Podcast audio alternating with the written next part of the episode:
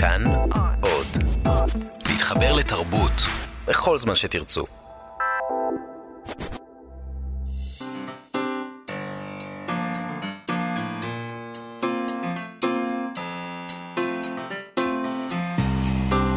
מה שכרוך, עם שירי לב-ארי וענת שרון בלייס. שלום, שלום לכם מאזינות ומאזיני מה שכרוך מהדורת סוף השבוע, יום חמישי היום ועוד מעט סופה. שלום עומר מנחם שליט על ההפקה, נדב רוזנשטיין על הביצוע הטכני, שלום שירי לב-ארי. שלום אה, ענת שרון בלייס, אנחנו כאן במהדורת אה, סוף השבוע של אה, מה שכרוך. התדרים 104.9, 105.3, שלום גם להם, אם מישהו עדיין לא יודע. אנחנו היום, uh, חשבתי לדבר איתך על בובספוג, על התוכנית, תוכנית לילדים ולמבוגרים כאחד. Uh, כנראה היא תוכנית הילדים שהכי הרבה מבוגרים ממשיכים לצפות, uh, לצפות בה. נדב, אתה רואה בובספוג? יש לו עוד ילדים קטנים. עומר, אתה? כן, עומר ממשיך ממשיך לצפות, כן, הוא ממשיך לצפות. היוצר של אה, בוב ספוג, אה, סטיבן הילנבורג, הלך לעולמו בגיל די צעיר, כן. השבוע 57 ממחלת ALS, מניוון שרירים, אבל הוא uh, הותיר חותם בעולם, כמו שאומרים, כמו שאמר סרגי דובלטוב, הסופר הרוסי, שעוד מעט נדבר עליו כאן בתוכנית, um, כי הוא השאיר עולם שלם של ביקיני בוטום, עיר תת-קרקעית, שבה החיים לא תמיד בכיף, אבל לרוב בכיף. כל מיני uh, יצורים, uh, ובהם uh, בוב ספוג המרובע עם הרווח בשיניים והאופטימיות הבלתי נדלית. פטריק, כוכב הים הוורוד, שהוא uh, לא העיפרון הכי חד בקלמר, כמו שאומרים. Uh, גרי, החילזון, חיית המחמד של uh, בוב, סקווידוויד, הדיונון, הלוזר, מה? אני אומרת שגרי זה החילזון היחידי שעושה מיאו. כן, נכון, נכון. כחתול.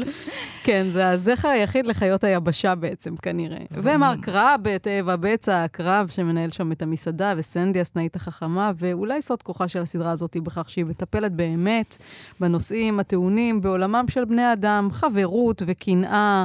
אה, תחרותיות, כסף, נאמנות, אהבה, וכבר נרמז אה, לא פעם שזאת סדרה של גברים, אפילו נרמז שיש בה משהו הומואי. ב-2002 התקיים ממש דיון סוער בעקבות פרק שבה נראו בוב ספוג וחברו פטריק הוורוד, שימי לב, אה, צופים טלוויזיה כשהם מחזיקים ידיים, אה, אה, ואגב, מה שהם צפו בטלוויזיה היה הרפתקאותיהם של איש בתולת הים ונער הסרטן, אז על זה דובר לא מעט, אבל זה באמת סדרה שיש בה טירוף. קאמפ, פסיכדליות מסוימת, הומור, אה, והיא סחבה, אה, סדרה רב-שכבתית. וכך למשל אומר בוב ספוג באחד מפרקי הסדרה אה, לידידו שלא ממש מחבב אותו.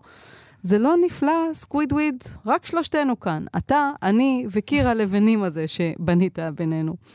אז uh, הילנבורג, uh, אגב, אמר פעם שביקיני בוטום uh, היא בעצם סיאטל, עיר הולדתו, הוא נולד ב-61. הוא היה ביולוג ימי שהתחיל לעבוד במכון uh, לחינוך ימי בקליפורניה, ובתקופת העבודה שלו הוא יצר מין קומיקס עם כל הדמויות האלה שאחר כך הפכו לדמויות של uh, בובספוג, והחבר'ה שם במכון התלהבו, כי אמרו, אוקיי, זה מעודד uh, חינוך ימי. אבל עד מהרה uh, הילנבורג התאהב uh, באומנות, והלך ללמוד uh, בעצם אנימציה, והתחיל לעבוד בניקולודיון. ואני רואה את הסדרה הזאת uh, עם אלעד uh, בן השמונה uh, כמעט כל ערב, אנחנו נקראים מצחוק, ואני אומרת לו, זאת סדרה שרוטה. עכשיו, הוא לא מבין, ילד בן שמונה, מה זה אומר שרוט. אני אומרת לו, זאת סדרה משוגעת. הדמויות שם הן ספציפיות מדי, הן מובהקות מדי. אנשים נורמטיביים לא אמורים להתנהג ככה, אבל מה לעשות שהם כן מתנהגים ככה, ואלה החיים. ועוד איך אנשים נורמטיביים מתנהגים ככה. אנחנו תמיד עולים על כל דמיון, וזאת באמת סדרה שרוטה, ולא אחת גם האשימו אותה באלימות, ובאמת הנושא הזה של לעשות כסף, כסף, כסף עם מרק רב, אבל הבת של דיוויד בוי אמרה לו פעם אחת שהיא כל כך אוהבת את הסדרה, אז הוא תרם לפרק אחד את הקול שלו, ואם דיוויד בוי תרם את הקול שלו לבוב ספוג, אז כנראה שזאת, כן, אז אנחנו מרימות uh, צלחת uh, קציצות סרטנים. כן. לחיי, אה, לזכר הילנבורג ולחיי בוקספורג. זה שהוא מפטר אותו כל פרק, ובפרק הבא הוא חוזר ושוב מעסיק אותו, כי בכל זאת איכשהו יוצאות לו קציצות סרטנים. אה, ואני אה, ראיתי בפייסבוק השבוע איזשהו פוסט אחד, מין טרגי קומי כזה. מצד אחד הוא יוצא ומחמיא לסדרת הסרטים על המשוררים והסופרים ששודרה כאן בכאן 11 העברים, בהפקת יאיר קידר. היה דוד פוגל והיה אבות ישורון בשבועיים האחרונים, ואנחנו דיברנו על זה. וכך כותב בני דיין בפוסט. זה בסדר, גם ככה אתה היחיד ששואל ספרי שירה. אמרה לו הספרנית הזקופה, והורידה כמו איזה גיליוטינה את חותמת הדיו הכבדה בתוך הספר. הסיבה שבעטייה איחרתי להחזיר את הספר במועד היא שלא הצלחתי לצלוח את הספר של אבות ישורון. איך אפשר לרכז ככה שירים לאוסף בלי איזו הקדמה, בלי איזה ערב קודם לשבת, לדבר פנים בפנים על מה שהיה? אי אפשר. לא אצלי, לא עכשיו. גם לא את האוספים של אבידן ושל רביקוביץ' ושל שבזי. אי אפשר לבלוע מה שמצריך עיכול עדין במיוחד. חייבים איזו מדרגה, כותב בני דיין, כדי להיכנס לקרביים של גדולי השפה העברית במאה ה-20. אז הגיעה הסדרה הזאת, שהוא כותב, היא הסדרה הכי טובה אי פעם. בפרק האחרון משטחה אמרה עלה, הוא היה צריך אה, להתמודד עם אבות ישורון, שבאמת השירה שלו יותר מורכבת, גם השפה, מה שהוא שיחק איתה ועם האותיות, ויותר מכל, הוא אומר, חיזקה את התובנה הרוכשת, את מה שהוא תמיד מבין, שהנביאים ממשיכים להתקיים הרבה אחרי תקופות המקרא. גדולי המשוררים שלנו, שבזי, ביאליק, בוזגלו, אבות ישורון, הם הנביאים שלו לכל דבר ועניין. Uh, השפה שלהם, ההעזה שלהם לחרוג מן השימוש היומיומי שבה, המשפטים, המילים, אפילו האותיות, מה שאבות ישורון עושה עם האותיות, הם מסוגלים לרומם ואז להטיח אותי, כך הוא כותב, ובסוף, בסוף מגיע הדבר העצוב. אני לא מבין איך קיר ספרי השירה בספרייה העירונית שלי ריק. כמו איזה כותל מוחרם. אני לא מבין איך איננו מתארך יום-יום ושעה-שעה. אני לא מבין איך לא כולם כותבים ולא כולם קוראים, איש-איש, אישה-אישה, את שירת יומם. אולי הוא ריק כי כולם שאלו כבר את הספרים. את אופטימית. כל אחד עם הזלדה והרביקוביץ' כן. שלו, מעכלים לאיתם. אבל ללא ספק, סדרת העבריים אה, מספקת מפתחות להבנת אה, יצירתם של באמת גדולי המשוררים והיוצרים אה, בעברית. ועכשיו אנחנו נוסעות... לרוסיה הקרה. לובשות מעילים עם פרווה, נוסעות ל... לנינגרד, משהו כזה, כן. כן. סרגי דובלטוב, אחד הסופרים הכי, היה עיתונאי וסופר, הכי מוצלחים, מבריקים, מצחיקים, אה, טרגיים אה, במחצית השנייה, כן, של המאה ה-20, רוסיה הסובייטית. אמ, תורגמו ספרים שלו לעברית, למי שתהה. אחד, אה, אה, קובץ סיפורים שראה אור בעם עובד אה, לפני כמה שנים, והשני, המזוודה, שמכיל שני רומנים, השמורה והמזוודה, יצא באחוזת בית. ועכשיו, לקראת פסטיבל הקולנוע היהודי שהתקיים בשבוע הבא בסינמטק ירושלים, מקרינים שם סרט אודותיו, ואנחנו רוצות לומר שלום למשוררת ולמתרגמת יעל תומשוב. שלום, יעל. צהריים טובים, מה שלומכם? מצוין, את קראת דובלטוב בילדותך, בשפת המקור. בשפת המקור בילדותי, ויותר מאוחר בבגרותי גם, וכל פעם, ש... בכל פעם שאני יכולה לפתוח ספר של אה, דובלטוב, אה, אני עושה את זה בשמחה רבה. תספרי לנו על המפגש הראשון איתו, בת כמה היית? המפגש הראשון עם דובלטוב, אני חושבת שכמובן בארץ כבר בגיל 12, אה, אולי 11, אולי משהו כזה, הייתי די, די צעירה. אה, אגב, גם את הספרים המתורגמים שלו, שתרגמה סיוון בסקין, אה, הזכרתם את המזוודה שמכילה את השמורה והמזוודה, אני פתחתי לא אחת. כי גם התרגום הוא uh, נפלא. נכון, אז תכף נדבר עליהם. מה שמעניין אבל במזוודה זה דבר שכל כך הרבה אנשים שחיו באמת מעבר למסך הברזל, אני גם זוכרת את הסיפורים האלה מההורים שלי, הם רצו לצאת, אישרו לו להגר לארצות הברית, אבל אמרו לו, אתה לא לוקח כלום, תיקח מזוודה. אז יש איזה כמה חפצים בודדים שהוא מניח במזוודה, בסביבם הוא כותב את הרומן הזה. נכון. אז רציתי לדעת אם את הבאת משם ספרים, כי לא נתנו לו להוציא ספרים למשל, לא נתנו להם להוציא ספרים, קצת מוזיקה, את הדברים בעצם אולי שהם יותר חשובים מכל בגד. הנכסים של הרוח. את שואלת uh, על המשפחה שלי. כן, אתם הבאתם משם את דובלטוב? קודם כל כן, ויש הבדל בין... אותה הגירה של אה, שנות ה-70 כן. המאוחרות לבין הגירה המסיבית שהייתה מברית המועצות ב-1990, שזאת ההגירה שלי, שכמובן התנאים היו שונים לגמרי, ולדובלטוב אכן נתנו להוציא שלוש מזוודות בלבד, אה, כך גם נפתח, אתה, אה, נפתח הרומן מזוודה, ובסופו של דבר כל הפריטים שהוא אגר ואסף במשך 36 שנות חייו נכנסים בסוף למזוודה אחת. זה, אז, זה האבסורד. אז נספר אה, למאזיננו, הוא נולד ב-41, אה, לאב כן. יהודי ולאם ארמנית, והם עד מהרה הם עברו להתגורר בלנינגרד, הוא למד פילולוגיה ופינית באוניברסיטת לנינגרד, הוא פרש מהלימודים אחרי שנתיים, הכיר את אנשי הספרות היהודים, הדיסידנטים, יוסף ברודסקי וסרגי וולף, והם, והוא ככה התחיל לכתוב בעיתונות, הוא, הוא גם שירת בצבא, אגב, שלוש שנים, כן. שירת בבית כלא מקומי, גם זה היה חומרים, כל חייו היו בעצם חומרים לכתיבה שלו, ואז עבד כעיתונאי, פרסם סיפורים קצרים, ולא הסתדר עם המציאות הסובייטית של שנות ה-60, שנות ה-70. אה, בספרים שלו הוא הרבה לכתוב על טיפוסים, טיפוסי שוליים, כן, זונות, חולי נפש, סופרים כושלים. אה, לא תמיד הם... דמויות שהוא מאוד אהב. בוודאי, עכשיו הם... זה נמשך אליהם מאוד, כן. והשלטון קצת פחות. כמו שאומרים, ו- ולכן, ולכן הוא גם לא יכול היה לפרוץ כסופר, והוא מצא את עצמו מהגר עם לא מעט סופרים, כן, ש- שחלק מהם גורשו ממש ואזרחותם נשללה. אה, נכון, הוא בעצם מצא את עצמו אה, נציג בולט של מה שנקרא הגל השלישי של אה, הגירה הספרותית מרוסיה. כידוע, היו שלושה גלים גדולים כאלה בתחילת המאה עם פרוץ המהפכה. כל האליטה הספרותית, ולא רק הספרותית, התרבותית בכלל, נפלטה מרוסיה. נבוקו וקופרין ובונין וכל השמות הגדולים. אחר כך היה עוד גל בעת מלחמת העולם השנייה, והיה גל שלישי כשההיסטוריה חזרה על עצמה בתקופת ה-70 וה-80, כפי שאמרתם, בתקופת הסטגנציה של תחת שלטונו של ברז'ניב. אז הייתה מעין אמיגרציה כפויה שככה נכפתה על סופרים, אגב כאלטרנטיבה למאסרים, לגלות מינית, לטיפולים פסיכיאטריים שהיו בעצם עינויים פסיכיאטריים. אז uh, הוא מצא את עצמו כחלק מההגירה, גל ההגירה השלישי, והוא uh, בעצם מהגר אה, לארצות הברית בעקבות כתביו. בעקבות כתביו הזה צריך לדעתי להבהיר מה זה אומר, כן? אה, כשה, אה, כשאתה לא יכול להתפרסם ברוסיה, והרבה מהרומנים שלו מדברים על תלאות ש...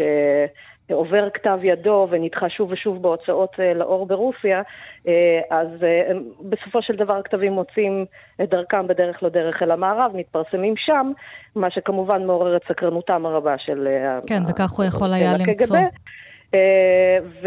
והוא בעצם, כמו שהוא כתב פעם, מצא את עצמו בסיטואציה הזויה שבו הוא צריך לבחור בין ניו יורק לבין בית כלא, אז, אז הוא פשוט מהגר בעקבות כתביו, בעקבות אה, כבר רומן שראה אור בהוצאת ארדיס האגדית. זה קרה לכמה אומנים שבאמת קיבלו אותם בזרועות פתוחות במערב, כי הם הצליחו להתפרסם שם. איך הוא, הוא אומר את כן, זה? הוא, הוא אומר כן. במקום מסוים, אני חי ברוסיה, אבל אני לא קיים. כי אני לא קיים כסופר, אז אני לא קיים, נכון. כי הוא לא יכול לעשות שום דבר אחר. עכשיו, בסרט שיוקרן בשבוע הבא בפסטיבל היהודי, יש uh, גם, uh, זה באמת מין סרט שממש עוקב אחרי החיים שלו ושל כל מיני אנשי רוח uh, סביבו. ובין היתר רואים אותו, הוא עבד באיזשהו עיתון של uh, מפעלים. Uh, או משהו כזה, וכמובן ששולחים אותו שוב לכתוב סיפורים חיוביים על כל uh, הפועלים.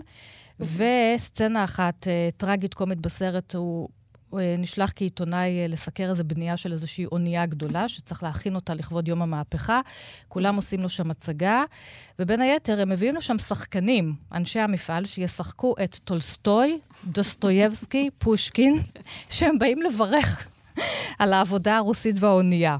כן. ואז הוא מסתובב שם, וכמובן עוקץ כל הזמן שם גם את העורכת שלו, כי על כל המשחק הזה, ואז מגיעה שם איזו בחורה יפה, והוא שואל, שואל אותה מי היא, ואז היא שואלת אותו מי אתה, והוא אומר לה, אני פרנץ קפקא. היא לא יודעת מי זה, אז הוא פרנץ קפקא, כי אם זה טולסטוי וזה דוסטויבסקי, אז הוא פרנץ קפקא. אז, אה, ובסצנה אחרת, עוד פעם, שוב, ההוצאות ספרים והעורכת אומרת לו, למה אתה כל הזמן כותב שלילי? תכתוב חיובי. והוא אומר לה, הספרות, אי אפשר, היא לא נכתבת באופן חיובי או שלילי, היא נכתבת. כאילו, היא נכתבת. ואני יכול לכתוב מה שאני יכול לכתוב, לא רק, לא מה שאת מבקשת. אז באמת יש שם איזה כמה משפטים מאוד אה, טרגיים במובן הזה, ש, שהובילו אותו, כמו אומנים אחרים, באמת להגר. אה, במקרה שלו, במין איזה הגירה חיובית וטובה, אבל זו עדיין הגירה. הוא רצה להישאר שם ולחיות בקרב בני עמו. הוא אמר את זה במפורש, המפורשות אמר שאם אני גרתי כדי להיעשות סופר, אם הייתי יכול להוציא את כתביי לרשות רבים, זאת אומרת, נכון. להוציא אותם לאור ברוסיה, לא הייתי עוזב, זה משפט מוכר שלו וידוע, הוא, לא, הוא לא היה עוזב. זה, שוב, זו הייתה הגירה כפויה. אבל אומרת, גם כשהוא כבר היה שם בניו יורק, הוא הביט כן. לאחור כן. כל הזמן, וניסה לפענח ולכתוב על מה כמו, שהיה כמו בחיים רבים. הקודמים שלו. עכשיו, הרבה מהסיפורים שלו באמת מבוססים על עצמו, גם הרבה פעמים יש את הסופר דובלטוב או דלמטוב, או נכון. אחי... אליחנוב. כן, שזה מבוסס על הדמות שלו בשמונה. שמורה למשל, הוא מדבר על נכון. שמורה אה, להנצחת פושקין, שם קבור המשורר הלאומי, והוא עבד שם באמת איזו תקופה, אבל דווקא בסיפור הזה, ככה דרך הסדקים יוצאים כל החלקאים והנתקעים. של כן, רוסיה נכון, הסובייטית. נכון, נכון. יעל, את יכולה לקרוא לנו איזשהו קטע מתוך המזוודה? שזה באמת... אה, מתוך המזוודה אני בשמחה אקרא קטע מזוודה, אני שוב uh, מזכירה שאני קוראת את זה בתרגומה של סיוון בסקין. Uh, אני כן רוצה באמת לציין שבדומה לכל הקורפוס היצירתי של הסופר, זה, גם הרומן הזה מכוון אל הממואר, כאילו הזיכרונות, בדיוק ציינתם את זה.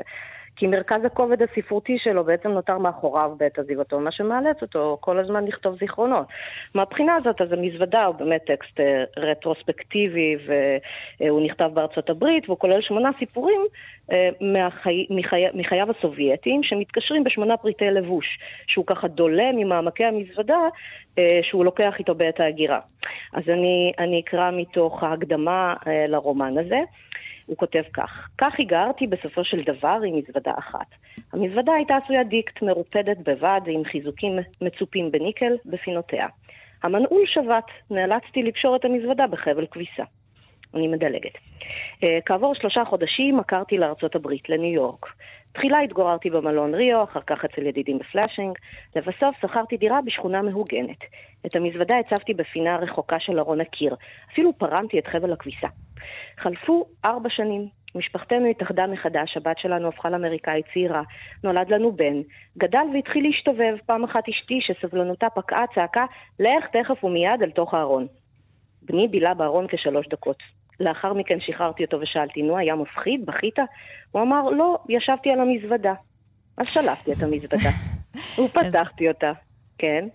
אני אומרת, זה ממש ממש יפה, זה סיפור מאוד יפה. יש לנו פה גם פינת חפ... חפץ, חפצים בתוכנית שלנו, כפי שאת יודעת, ואנחנו דרך הסיפורים של חפצים, של האנשים שמתארחים פה מגיעים לכל כך הרבה סיפורים מעניינים אחרים, אז הנה, דרך הפריטים כן. שהוא לקח, זה, זה, זה ממש התחלה לפחות של. יעל, אני גם חייבת להזכיר למאזיננו שהוא הורס מצחוק, הוא סופר כן. נורא נורא מצחיק. כשהמלצר שואל אותו, במה תחפוץ נפשך? הוא אומר, תחפוץ נפשי שכולם יהיו שוחרי טוב, מצניעי לכת ונעימי הליכות. המלצר, ששבע מהרבגוניות של החיים, דמם. תחפוץ נפשי במאה גרם וודקה, בירה ושני כריכים. ככה במזוודה, ואיך הוא אומר, דובלטוב, אדם צריך לחרות, להותיר שריטה על קליפת כדור הארץ, נראה שהוא די עשה את זה. דיברת על שריטות קודם, נכון? נכון? עם בובספוג גזין השריטה. תודה רבה, יעל תומשוב. הסרט על סרגי דובלטוב בשבוע הבא בסינמטק ירושלים, פסטיבל הקולנוע היהודי. זה באמת סרט מעניין, והספרים שלו. בעברית, בתורגמים לעברית, תודה להתראות. הנה נעלמה צמרמורת בידיים, לשמיים, עכשיו. אנחנו דיברנו קודם על סוג של נוכחים נפקדים בספרות הרוסית, כך אה, סרגי דובלטוב הרגיש שהוא חי ברוסיה אבל הוא נפקד, ונוכחים נפקדים והזמן הצהוב הם שני ספרים מפורסמים שפרסם דוד גרוסמן בסוף שנות ה-80, הזמן הצהוב הראשון, עוד לפני האינתיפאדה הראשונה, ובתחילת שנות ה-90 את uh, נוכחים נפקדים. Uh, ספרי עיון, בזמן הצהוב הוא יוצא ומשוחח עם פלסטינאים ומת... ואנשים שחיים מעבר לקו הירוק, מתנחלים. ובזמן שזה בדיוק 20 שנה לכיבוש, ובנוכחים נפקדים הוא מדבר עם ערביי ישראל. ואנסמבל תיאטרון האוהל בהובלתה של הבמאית כלת פרס ישראל נולה צ'לטון יצר מפגש תיאטרלי מעניין שנקרא המקום במקום של האחר שמבוסס על הספרים האלה. שלום לאורטל ארבל, שחקנית שלום. בקבוצת התיאטרון שפועלת במסגרת תנועת תרבות בעפולה. הערב אתם מעלים את ה... זה לא בדיוק הצגה, זה באמת מפגש תיאטרון. אתם כמה שחקנים שיושבים על במה קטנה, אינטימית, ממש ליד הקהל, וכל אחד מכם בעצם לובש ופושט את הדמויות שגרוסמן נפגש איתם אי אז. נכון, נכון. אז תספרי, איך התחילה ההצגה, איך נבחרו הדמויות. אוקיי, אז um, אנחנו בעצם uh, עובדים עם uh, נולה צ'לטון, uh, כלת פרס ישראל, כבר כמה שנים עובדים איתה ולומדים איתה. Uh, וחיפשנו ביחד איתה לעשות uh, איזשהו חומר שאנחנו uh, מוצאים אותו רלוונטי לה, להציג אותו בחברה הישראלית, משהו שעוסק בסוגיות אקטואליות. ומצאנו שהספרים האלה של דוד גרוסמן, למרות שהם נכתבו לפני איזה 30 שנה, יש בהם אה, עדיין מידה רבה של רלוונטיות, אה, מה שקורה בחברה שלנו. אה, והחלטנו לערוך משם קטעים, לבחור קטעים שרלוונטיים ונכונים בעינינו. ופשוט להתחיל לעבוד עליהם ולה, ולהצליח. איזו, איזו דמות, למשל, דמויות את עושה, או מי הכי קרובה לליבך מתוך, ה, מתוך איזה ספר גם? מתוך אה, נוכחים נפקדים, אני אה, עושה דמות אחת של אישה יהודייה שנשואה לגבר ערבי, אה, ואני עושה עוד דמות של בחורה ערבייה, שמספרת על בלבול זהותי שיש לה, וכל מיני תסכולים שיש לה בעקבות הבלבול הזהותי הזה. כן, זה נשמע אקטואלי לחלוטין, כאילו לא חלפו איזה 30-40 שנה. אז בואי תעשי קטע אחד באמת, שנשמע איך זה, איך זה עובד על הבמה, איך זה עובד בקול. אוקיי. Okay. אוקיי, okay, אז אני אקרא באמת קטע אחד אה, של הדמות אה, של הבחורה הערבייה הצעירה. היא אומרת ככה, אמ, אני מקנאה בכם, אה, מי שחי שלם עם עצמו פה. איזה כיף היה לי אם הייתי יהודייה. אני כל הזמן אומרת לחבר שלי שתכלס אין מקום יותר אידיאלי לחיות בו, מבחינת איכות חיים, עבודה, בילויים. אני רוצה ללכת להופעה של יהודה פוליקר ולא לחשוב כל הזמן, מה את עושה פה? את ערבייה, מה את אה, משחקת תפקיד של מישהו אחר? ואז אני מתעצבנת ומתווכחת עם עצמי על זה שאני אוהבת אותו. אבל אולי מישהו ירגיש שאני ערבייה. וחבר שלי כל הזמן אומר לי, זו לא הארץ שלנו. אבל אני ככה קופצת ממחשבה למחשבה. אתה מבין מה זה ככה כל יום? אין שקט בפנים. שום סטביליות במחשבה. כל הזמן uh, עצבים, בלבול. אורטל, זה מבוסס על שיחות שקיים דוד גרוסמן עם אנשים שהוא פגש כדי, נכון. לכתוב את הספרים האלה, גם את הזמן הצהוב, את נוכחים נפקדים. נכון. ואיזה עוד דמויות, מונולוגים, מגוונו, בעצם מגוונות את ההצגה? זה הכל נלקח מהספרים ומרעיונות שהוא עשה. אה, ממש ערכנו משם את הקטעים שנראו לנו נכונים, שהם אה, יכולים לאפשר איזושהי היכרות מסוימת או איזה מפגש יותר אישי של, אה, של הקהל עם, עם סיפורים שהם יותר אישיים ולא בכך עכשיו עוסקים בנושאים שהם יותר רחבים כמו שטחים ו... כן. וכולי. אז כאילו, פחות זה... סיטואציות פוליטיות גדולות, אלא יותר ממש, האדם האחד, ממש, ו- ממש. ודילמות הזהות שלו. בדיוק, כן, למרות, ש... למרות שהאישי פה הוא מאוד פוליטי, אי אפשר שלא. נכון. אנשים במחנות פליטים, המתנחלים שגרים מולם, ולהם יש בתים, הדברים הם מאוד uh, פוליטיים. אה, נכון, והניסיון שלנו, מה שאנחנו מבקשים לעשות, זה, רגע, בגלל שיש הרבה דברים שהיום אה, מעצבים את דעת הקהל בעקבות תקשורת וויכוחים שהם, שהם, שהם פוליטיים רחבים, אנחנו ביקשנו רגע להוריד את זה לקרקע ולאפשר לאנשים להיחשף לסיפורים שהם יותר אנושיים, שאפשר להזדהות איתם ולהבין חוויה אנושית של אנשים. אה, גרוסמן כתב בספר, בין היתר, אם ב-1948 היו הערבים בישראל אלה שאינם, אך למעשה ישנם, זה ב-48, אז הם הפכו במהלך השנים להיות אלה שישנם ובעצם אינם. הנוכחים נפקדים. כן. ששוב, זו תחושה מאוד אה, מאוד, מאוד קשה, ואתם... אגב, אתם מעלים את זה בעפולה. לא, הם מעלים את זה... הערב ב... הערב הם מעלים את זה במסגרת פסטיבל אלפא לתיאטרון, שמתקיים נכון. בתל אביב בבית אלפא. הקבוצה היא מעפולה. מעפולה, ובעפולה יש, הנושא הזה הוא מאוד על סדר כן. היום, החיכוך בין האוכלוסייה הערבית והיהודית בעיר, במרחבים נכון. הציבוריים. נכון? זה נושא שהוא... כן, איך הקהל מגיב לזה שם? תראי, בינתיים אה, קהל שנפגשנו איתו, הוא ישב, ו- ו- וביניהם אגב בני נוער. ישב, קשוב, מרוכז. מן הסתם התכנים האלה מעלים כל מיני מחלוקות וקשיים. אני למשל, כשהצגנו את זה בפני בני נוער, אחד מהדברים שהיו להם הכי קשים זה שאני משחקת יהודייה שנשואה לערבי. אבל זה מייצר פלטפורמה ל, ל, לשיחה, להעלות תחושות. ל, הקהל יוצא מההצגה הזאת עם, עם, עם דיאלוג פנימי שהוא חווה לאורך ההצגה. כן, אז זה... מצד אחד אתה מתבקש להיות, לשים את עצמך בנעליים של מישהו אחר, מצד שני אתה חווה המון קשיים, ו, וזה מאפשר אחר כך פשוט לדבר על זה. אז זה, זה בעצם הרעיון, לדבר על זה. להוציא, ל, לילד את השיח הזה דרך בדיוק. הספרים ודרך ההצגה הזאת. כן, המועצת כן. העיר נשבעה ו... לשמור אמונים על צביונה היהודי של העיר, וההצגה הזאת בעצם אומרת, בואו תשמעו גם את הקולות האחרים של האנשים שגרים כאן אה, מסביב לעפולה, ואולי רוצים כן. לחיות איתנו בעפולה. כן, אה... אנחנו מאמינים שיש משהו ב, ב, בחוסר היכרות ובמפגש, כן, שפשוט ש... אה, מפתח כאילו הוא נותן מקום לדעות קדומות ולמפתח שנאה. ו... אז באמת אתם שם בכלל בכל התנועת תרבות בעפולה עושים את ההפך, ותודה רבה לך, אורטל ארבל, הערב ההצגה שלכם שמבוססת על הספרים של דוד גרוסמן בפ... כן. בפסטיבל... שמונה אה, בערב, פסטיבל אלפא. בבית כן. אלפא בתל אביב, תודה. תודה רבה לכם.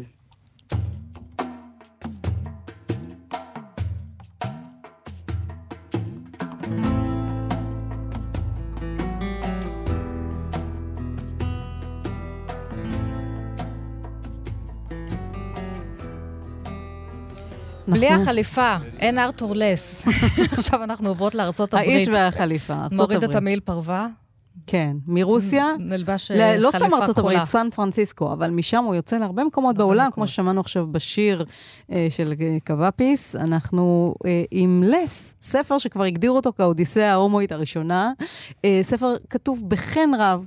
אה, משעשע, אבל גם מלא כמה, כמה וכמה שאלות. אה, הוא ראה אור אה, לס בהוצאת ספרי פן וספרי ידיעות ספרים בתרגום יואב כץ, ואיתנו באולפן ליה פן מההוצאה. שלום ליה. נכון, שלום, היי. זה ספר שזכה בפרס פוליצר. נכון. האחרון. נכון. אולי הספר הלהט"בי הראשון שזוכה בפרס הזה, זה, זו שאלה. על מה מספר אה, לס? על גיבור ששמו ארתור לס, אבל זה גם קצת משחק מילים, לס זה נכון, פחות נכון, באנגלית, והוא סופר שתכף מלאו לו 50, אה, הוא לא סופר מאוד מצליח, מהשורה השלישית והרביעית אפילו, הייתי אומרת. והאקס שלו עומד להתחתן, האקס הצעיר, שהם היו ביחד, עכשיו הוא הולך להתחתן, והוא שולח לו הזמנה לחתונה, וארתור פה עומד בפני דילמה אם ללכת לחתונה, או פשוט לברוח באיזה שהם תירוצים, והתירוצים הם כל מיני אירועי ספרות בעולם, אזוטריים, מביכים, והוא מעדיף כמובן לברוח. אה, מן החתונה המביכה הזו מבחינתו, ויש לו הרבה מחשבות על עצמו, וכבר אנחנו מקבלים את התיאור שלו על ההתחלה, עם מין רמת שיער לא ברורה כזאת, אבל הוא מאוד מעורר חמלה, אה, לס, הוא, הוא מעורר אמפתיה. הוא מעורר חמלה, אבל הוא גם מודע, כאילו, העמוד הראשון של הספר, הוא, יש בו משהו, מין, מין, מין אה, גוון מאוד יבש כזה, כאילו, אנחנו הולכים לראות פה דרמה או לא. המשפט הראשון הוא, מהמקום שבו אני נמצא, סיפורו של ארתר לס אינו רע כל כך. כאילו בוא נשים דברים בפרופורציה. אני אולי אה, הומו מזדקן, אבל אני עדיין אה, פריבילג לבן, שיש לו זכות להסתובב עכשיו ברחבי העולם. אז אני, אני אהבתי את, כבר את, במשפט הראשון את ה... אוקיי, אני לא לוקח את עצמי יותר מדי ברצינות, וזה טון שהוא חוזר לאורך הספר. אגב, זה מין פנייה אל ה... אה, זה כתיבה בגוף ראשון, שרק כן. בסוף הספר ככה מגלים מי בעצם המספר של הסיפור, mm-hmm. אבל היא גם פונה אל הקוראים. יש בזה משהו מאוד מעורר אמפתיה. תכירו בבקשה mm-hmm. את זה, ות... תארו לעצמכם ככה. יש uh, הרבה הומור ב- בספר הזה. נכון. וגם סגירת חשבונות על פרסים ספרותיים, על מעמד של סופרים, על אירועים ספרותיים, על מה זה ללמד. Uh, אגב, לא אמרנו את השם uh, אנדרו שון uh, גריר של נכון. הסופר, uh, שהוא בעצמו הומוסקסואל, נכון. וחלק מהדברים שם כמובן מבוססים. אז יש פה מין אודיסאה להט"בית פרטית של סופר, שהספר שכן הצליח שלו, היחיד, קוראים לו קליפסו, mm-hmm. שזה פרפרזה על אודיסאוס, שבמקום להיות עם קליפסו, יש לו מאהב, mm-hmm. מין קליפסו גבר, mm-hmm. והוא שוהה איתו שנים במקום לחזור לפנ... פנלופה, אבל בסוף הוא חוזר הביתה לאשתו, ואז אחד החברים שלו אומרים, תשמע, זה שאתה מהשורה השלישית והרביעית זה לא כי אתה לא סופר טוב, אתה סופר מצוין, אבל אתה לא הומו טוב. נכון. מה זאת אומרת אתה מחזיר אותו בחזרה לאשתו? אז הוא צוחק פה שוב גם על ה politically correct. לגמרי. זאת אומרת, הוא כתב ספר מצוין, אבל הוא לא politically correct, אז מדירים אותו. זה מין, אני חושבת שזה מין אה, ניסיון לפרוץ את הגטו של הכתיבה ההומוסקסואלית גם, הוא מאוד מאוד נוכח ומודע כן. בספר. הוא גם בראיונות סיפר, אנדרו, ש... אנדרו חבר שלי, אנדרו שון גריר כן. סיפר בראיונות שזה בכלל היה אמור להיות רומן רציני כזה והגמוני על, אה, כאמור, הומו, אה, הומו מזדקן שמסתובב בסן פרנסיסקו, מעין יוליסיס כזה, הולך יום אחד ומהרהר בחייו ובצרות שלו, ואז הוא הבין שזה פתטי. אה, ואיזה יום הוא פשוט הבין שצריך להפוך את הספר הזה ל- לרומן קומי. ואני חושבת שזה גם אמצעי אה, וגם מחווה יפה על הקהילה ההומוסקסואלית. כאילו, מגיע להם סיפורים שמחים. כן. כן, לא צריך שהכל יהיה פילדלפיה, שהגיבור מת מאיידס ועוד דברים נוראים. אני חושבת שיחד עם by your name, שהיה גם תופעה בשנה שעברה, אה, תופעה ספרותית וקולנועית, זה ציון דרך לקראת איזשהו שינוי שהכתיבה הזאת עוברת. ש... שהיא לא בתוך גטו להט"בי, היא מותאמת לכולם. אני לא יודעת, מותאמת זו דרך אחת כן. להסתכל על זה, או, או, או כן, אבל פונה יותר. פונה. כן, כן, כן, כן. אבל היא מסתכלת מבפנים ומבחוץ, אבל בואי נשמע עוד עניין. נקרא קטע. כן, כן. שאולי הוא פחות קומי, הנושא הזה של ההזדקנות. לס גם הוא ממש עומד לחגוג 50 mm-hmm.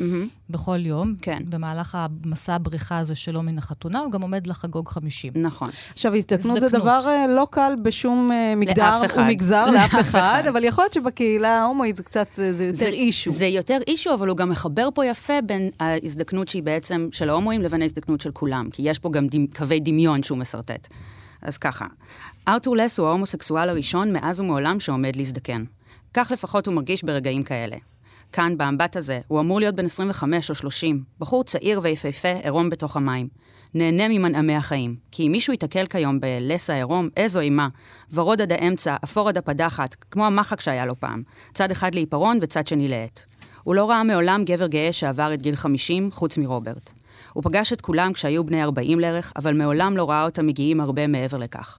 הדור ההוא מת מאיידס. בני דורו של לס, כך הוא מרגיש לעיתים, הם הראשונים לחקור את אותה ארץ לא נודעת שמעבר לגיל 50. איך אתה אמור לעשות זאת? האם להישאר נער נצחי, ולצבוע את שערך ולהקפיד על דיאטה כדי לא להשמין וללבוש חולצות אדוקות וג'ינס ולצאת לרקוד עד שתיפול מהרגליים בגיל 80? או שאתה עושה את ההפך הגמור, מרים ידיים, מניח לשיער להאפיר, לובש סוודרים, אלגנטיים שיכסו על הכרס, ומחייך בעודך מותיר מאחור תענוגות שלא ישובו עוד. האם אתה מתחתן ומאמץ ילד? ובזוגיות, האם כל אחד מכם לוקח לו מאהב, כמו ארונית ליל, ארוניות לילה תואמות בצידי המיטה, כדי שהסקס לא ייעלם סופית מחייכם? או שאתם מניחים לסקס להיעלם סופית מחייכם, כמו אצל הסטרייטים? האם תחווה הקלה כשתוותר על השחצנות, החרדות, התשוקה והכאב? האם תהפוך לבודהיסט? דבר, דבר אחד אתה בטח לא עושה. אתה לא לוקח לך מאהב למשך תשע שנים, במחשבה שזה קליל ובלתי מחייב, וברגע שהוא עוזב אותך, אתה נעלם ומוצא את עצמך באמבט במלון, תוהה מה עכשיו. ממש כמו איזה מונולוג של פליט. והוא גם הופך את עצמו לפליט, כי הוא בורח ונע מארץ לארץ, זה סוג של פליט פריבילגי, נכון? כי יש לו לאן כן, לחזור. כן, ויש לו כסף. כן, כן, ויש לו כסף, אבל זה, זה פליטות, זאת אומרת, חבריו מתים. נכון. הוא בין השורדים היחידים. כן. כן, זה באמת, אה, אה, אני חושבת שמה שמה שמח, מה שמייחד את ההזדקנות ההומוסקסואלית וגם מחבר אותה להזדקנות הסטרייטית, זה שפשוט הם חיים יותר זמן. כמו הסטרייטים עכשיו, כאילו כן. באמת הוא מדמיין שהוא הדור הראשון של ההומואים שעובר את גיל 50. אז פתאום השאלות של הזקנה מתחילות להטריד אותם כפי שהן מטרידות את, ה, את הסטרייטים, אה, אבל כמובן שזה בצביון אחר. והוא גם אמר בריאיון לשבעה לילות לא מזמן, אנדרו שון גריר, שבכלל אין, כל עוד אין ייצוגים תרבותיים לשוליים שמזדקנים, כמו אימהות חד-הוריות, גם להן אין ייצוג של איך, איך הן אמורות להזדקן, אה, אה, טרנסקסואלים, אה, אה, צריך, הייצוגים האלה חשובים. הם נותנים לנו דרך להתמודד עם, ה, עם המצוקות שלנו. מה, מה לדעתך השאלה שהספר מעלה? הוא מעלה... חוץ מהקומדיה. אה, הוא, חוץ מהקומדיה ובעניין. הזה שאדם בורח בעצם מהדבר שהוא צריך להתמודד איתו, שזה ההזדקנות והאקס שמתחתן. כן. אה, אני חושבת שהוא שואל שאלות שכולן נובעות מתוך הדבר הזה, גם שאלות שקשורות בכתיבה והצלחה. כמה אה, ההצלחה היא קריטית אם אתה רוצה להיות סופר, ואיזו מידה של הצלחה היא טובה ומתי אני מתחילה לסכן אותך. יש איזה קטע שהוא מתייחס לפוליצר בספר. כן. אה, והוא נחרד, מישהי מאיימת עליו שאם הוא יזכה בפוליצר, הקריירה שלו תיגמר, והנה הספר זכה בפוליצר, ו... אה, הוא ניבא, הוא ניבא מה יקרה לו. הוא ניבא, כן, כן, סוג של. ושאלות של אהבה. הספר הזה מתעסק המון באהבה, ואני חושבת שזה מה שכבש אותי. יש פה משהו מאוד רומנטי בתפיסה שלו, למרות הכל. אבל הוא רומנטי מפוקח. יש שם חתונות ויש שם רומנים. אבל הוא רומנטי מפוקח מאוד. אנשים, כל מיני דמויות שהוא נתקל בהן בדרך, הוא יש לו כל מיני שיחות על אהבה, עם אישה אחת שלסבית שהבת זוג שלה עזבה אותה כי היא התאהבה נורא במישהי, והיא שואלת אותו, אבל מה, זאת אהבה? אהבה זה לעשות את הכלים אחד בשביל השני, ולהוציא את הכביסה, ומה זה הפיצוצים האלה פתאום באמצע החיים? או עוד, הוא נתקל בעוד חבר של הומוסקסואל שהיה 20 שנה במערכת זוגית יציבה, מונוגמית, ואחרי 20 שנה הבן זוג שלו אמר לו, טוב, מיצינו. כן. כאילו באהבה, אבל מיצינו. אז זה הרבה שאלות, האם האהבה לא, יכולה להחזיק מעמד. ואז הוא מבקר אותו והוא אומר, למה כשלהקה מתפרקת אומרים, וואו, החזקתם 20 שנה מעמד. וכשזוג נפרד, בדיוק. לא אומרים להם את אותו דבר. יפה מאוד, החזקתם איקס שנים. החזקתם 20 שנה מעמד. עשיתם דברים יפים ביחד, נכון. אה, וכן. ויש עוד איזשהו קטע משעשע, כשהוא מגיע לגרמניה והוא צריך להעביר שם קורס באוניברסיטה החופשית בברלין. הוא קורא לקורס, אגב, זה שם נפלא, לקרוא כמו ערפד, לכתוב כמו פרנקנשטיין, mm-hmm. על כותבים שקוראים יצירות של אחרים על מנת לגנוב מהן את החלקים הטובים יותר. עכשיו, הוא בטוח שיהיו לו שם איזה שלושה, ארבעה תלמידים. זה איכשהו מתורגם לגרמנית, כנראה קצת משובש. הוא מגיע, יש שם 130 תלמידים בכיתה, והם מתים על הקורס הזה. את יודעת, לא, כשהוא הולך לערבי קריאה, אף אחד לא ממש מקשיב לו, אבל בקורס הזה הם פשוט מתים עליו. והמספר אומר שם, אה, למרות אה, שנאמר כי לס לא נודע בתור מורה ממש, כפי שמלוויל לא נודע בתור מפקח מכס, עדיין שניהם עבדו במקצועות האלה. כן. אז שוב, כל הזמן גם ההומור הזה, אה, הספר מתהפך לחלוטין, אנחנו לא נאמר מה הסוף שלו. אבל יש בו אהבה כן, כלפי כן. לס, בסופו של דבר, כן, אוהבים כן, אותו. כן. יש מי שאוהב הוא, אותו, כן. הוא לא כזה לבד. הוא לא כזה לבד, הוא קצת פיטר פן, הוא קצת מסתובב בעולם ולא רוצה להתבגר, ו... אבל... וברגע אבל שנקרעת לו החליפה, משהו חדש השריון, מתאפשר. כן, כן, כן. השריון הזה, החליפה הכחולה. Mm-hmm. עכשיו, יש משהו בספר הזה ששייך uh, למסורת הספרים על סופרים. נכון. זאת אומרת, הדמות של הסופר הכושל, שהוא עם חשבון נפש ושום דבר לא מסתדר לו, היא דמות שמופיעה לא מעט בספרים, גם בישראל, גם בחו"ל. מה מזמין בעצם סופרים לכתוב על סופרים כאיזה סוג של אנטי-גיבורים? אה, שאלה מצוינת. זה לא דבר כל כך חדש, כאילו, בספרות המודרניסטית זה היה קיים ונוכח, בספרות כן. המודרניסטית האמריקאית, זה, אה, לא האמריקאית, האירופאית, זה היה מאוד נוכח. למה זה חוזר עכשיו? זו שאלה טובה שאין לי כל כך תשובה עליה. קראתי גם אה, שבוע שעבר את בעל חיים של רון דהן, שגם, נובלה מצוינת אגב, שגם מתרחש באיזה פסטיבל ספרות.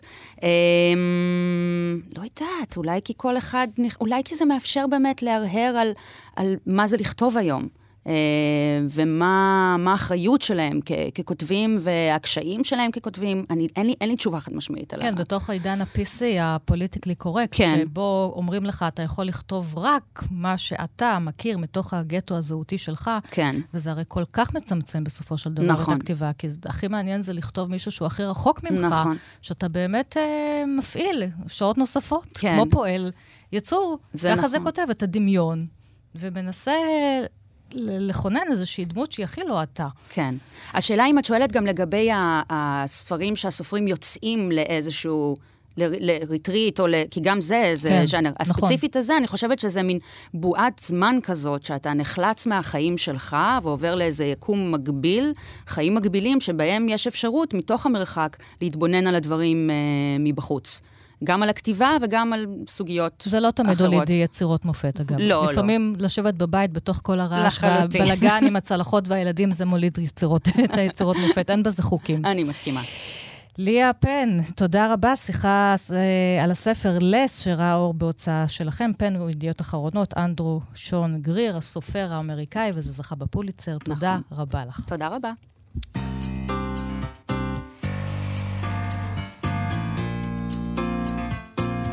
ועכשיו עוד מסע אחרון להיום.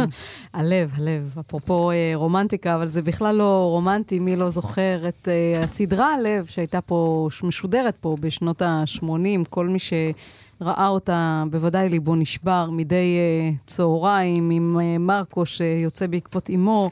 וכל פרק בסדרה הזאת, הלב היה מין סרט אימה קטן, עם סכנות שאורבות לו בדרך, ואנשים רעים שהוא פוגש בדרך, ותמיד הוא כמעט מוצא את אימא, אבל בסוף לא מוצא את אימא, והלב אה, נשבר, ואנחנו, לא רק אנחנו, ילדים, הורים, אה, שצפו בסדרה הזאת, זוכרים אותה היטב. עכשיו uh, הלב, uh, שבעצם זה, זה מבוסס על סיפור מתוך הספר הלב של אדמונדו דמיצ'יז uh, מסוף uh, המאה ה-19, uh, אז עכשיו הלב ומרקו חוזרים, ובגדול, למדיאטק בחולון. הצגה חדשה לילדים, ואנחנו נאמר שלום ליוצרת ההצגה, המחזאית והבימאית צביה הוברמן, שלום. שלום לכם. איך נזהרת לא לשבור את ליבם של הילדים עכשיו, עם, ספ... עם סיפור כל כך uh, עצוב על אם שנוסעת לארגנטינה כדי למצוא פרנסה למשפחה, uh, מתרחש בעיר ענייה, עם משפחה ענייה, והילד מתגעגע ולא משלים חסרונה, ויוצא לבדו אל המרחב. אז איך את, איך את בעצם מאבדת את הסיפור? בעצם לקחת שלושה סיפורים מתוך הלב של המיצ'יז, לילדים של עכשיו, ולא שוברת את ליבם.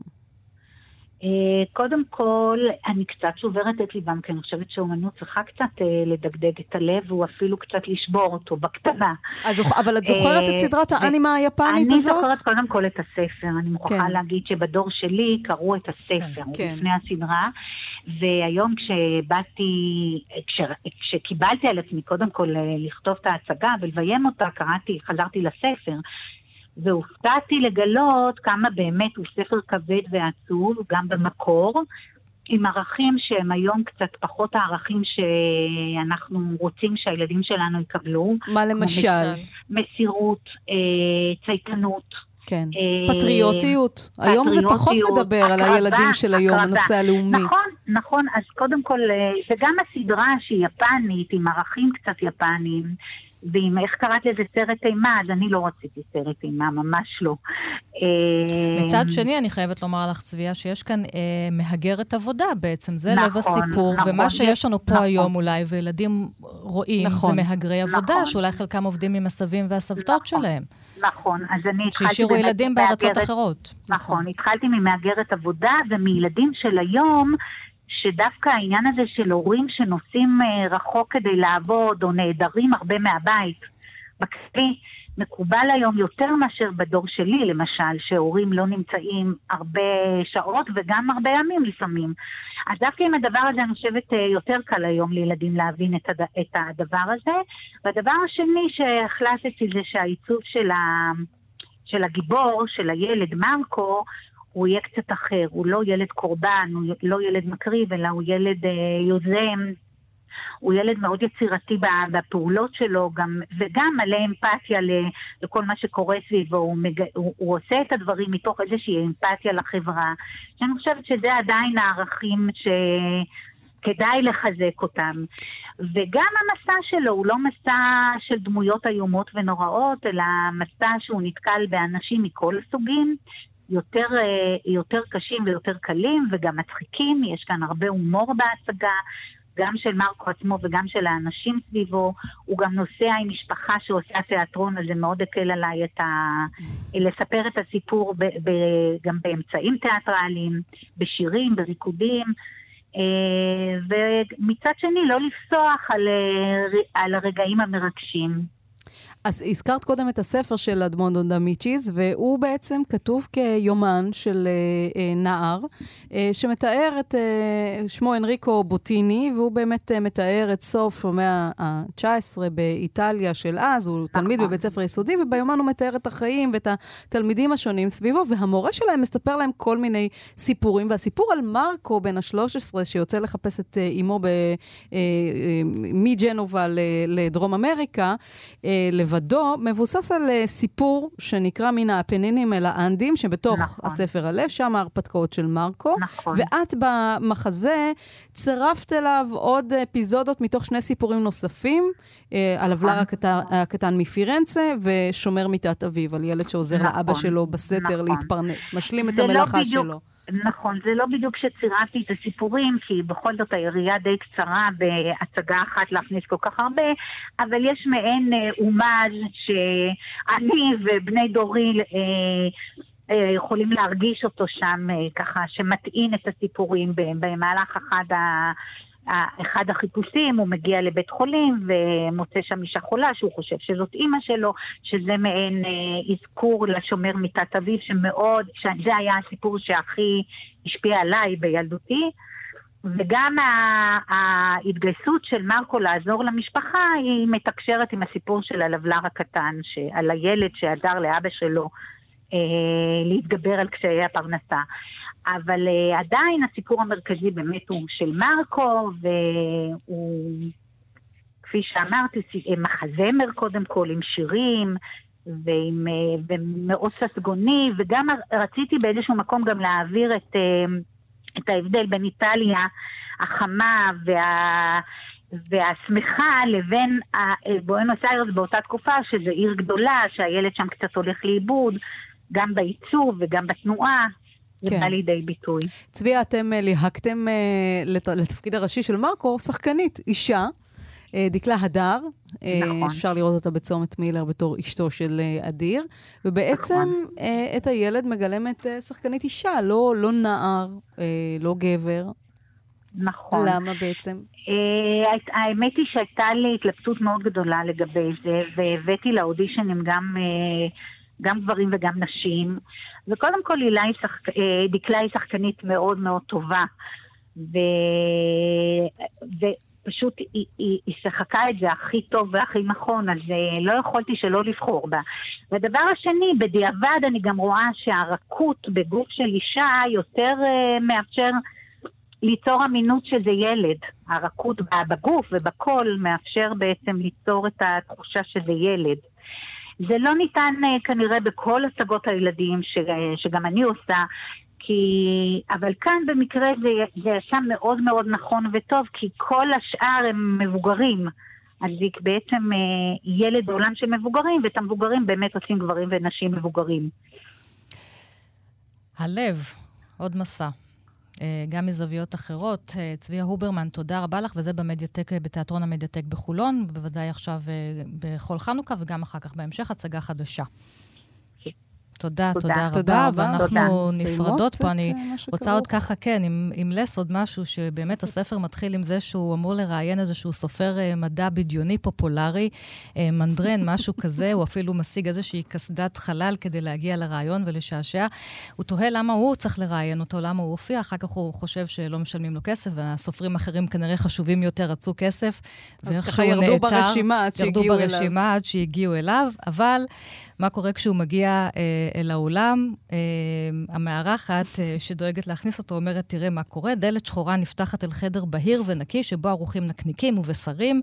על שולחן לצידו עומדת גברת אחרת, ומתחתיה הסופר מנדרן מקיא לתוך דלי. קיבל הרעלת קיבה. קיבל הרעלת קיבה, וגם זה איזושהי מטאפורה על מה שאחר כך צפוי לנו בספר או בספרות אה, בכלל. אז uh, לס, ושוב תודה לליה שנשארה איתנו כאן, ליה פן, תודה. רבה עומר אה, מנחם שליט על ההפקה. בוריס uh, פרבר על הביצוע כן, הטכני. כן, התחלף לנו הטכנאי באמצע. גם יצאו למסורת הטכנאים שלנו. שירי לב-ארי. ענת שרון בלייס, שבת שלום לכם.